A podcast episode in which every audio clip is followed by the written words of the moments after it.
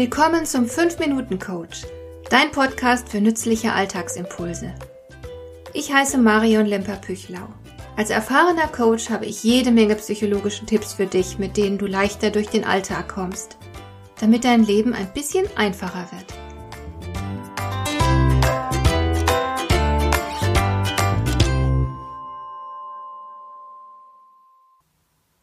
Meine älteste Tochter hat während des Studiums in einem Inkasso-Unternehmen gearbeitet, um sich ein bisschen Geld zu verdienen. Hin und wieder hat sie davon berichtet, was die Menschen sich so alles leisten und wobei sie sich dann verschulden. Kannst du dir vorstellen, dass man sich finanzielle Probleme aufbürdet für ein paar Sexspielzeuge oder so leichtsinnig mit seinem Geld umgeht, dass man vollkommen den Überblick über seine Ausgaben verliert? Es ist klar, dass solche Verhaltensweisen unweigerlich zu echten finanziellen Schwierigkeiten führen müssen. Für die Betroffenen wartet schlimmstenfalls am Ende die Privatinsolvenz, dabei ließe sich das in den meisten Fällen vermeiden. Du brauchst nicht unbedingt viel zu verdienen, um mit deinem Geld auszukommen. Disziplin und Intelligenz können im Umgang mit Geld sehr nützlich sein und werden umso wichtiger, je weniger finanzielle Mittel zur Verfügung stehen. Wer wenig Geld besitzt, kann sich natürlicherweise weniger Fehler leisten.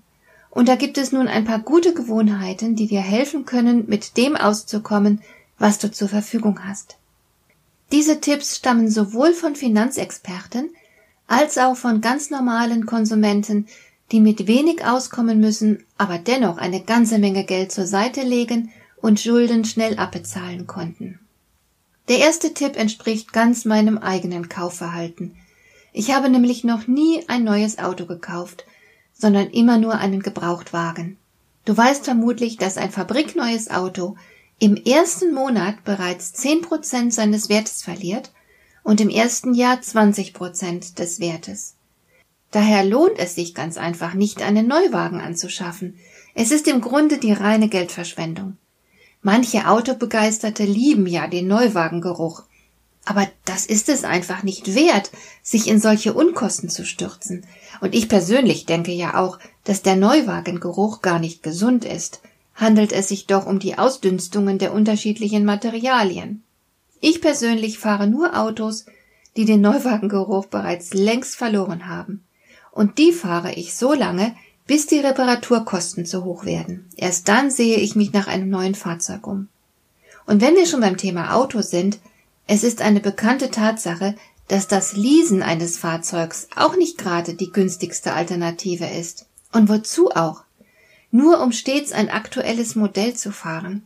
Das ist doch nicht nötig. Ein gebrauchtes Fahrzeug zu kaufen und möglichst lange zu fahren ist einfach die günstigste Alternative. Und letzten Endes ist ein Auto nur ein Gebrauchsgegenstand. Der nächste Tipp klingt fast schon zu banal, um ihn explizit zu formulieren. Er lautet Kaufe eine Immobilie nur, wenn du sie dir leisten kannst. Es gibt so viele Menschen, die das nicht beachten und sich übernehmen. Sie haben dann entweder zu wenig Geld für die alltäglichen Bedürfnisse zur Verfügung und müssen sich furchtbar einschränken, was die Lebensqualität mindert. Oder aber sie verlieren irgendwann ihre Immobilie.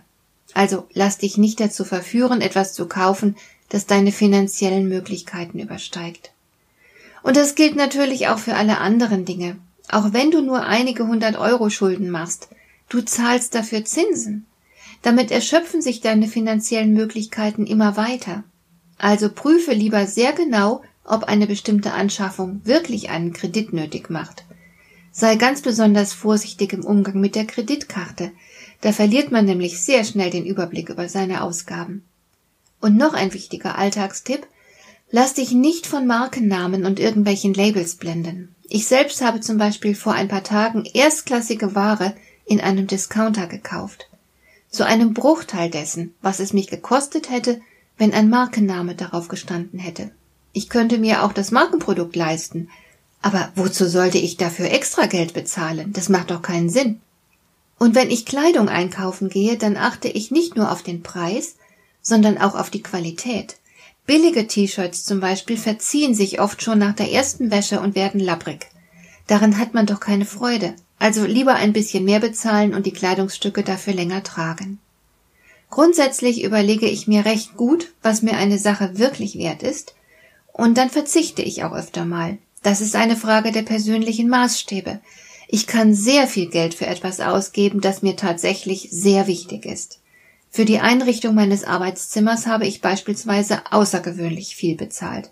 Jedes Teil wurde vom Schreiner angefertigt. Denn es geht im Grunde nicht um Askese, sondern es geht um ein gutes Leben. Und drückende Schulden gehören sicher nicht dazu. Hat dir der heutige Impuls gefallen? Dann kannst du jetzt zwei Dinge tun. Du kannst mir eine Nachricht schicken mit einer Frage, zu der du gerne hier im Podcast eine Antwort hättest. Du erreichst mich unter info@lemper-püchlau.de.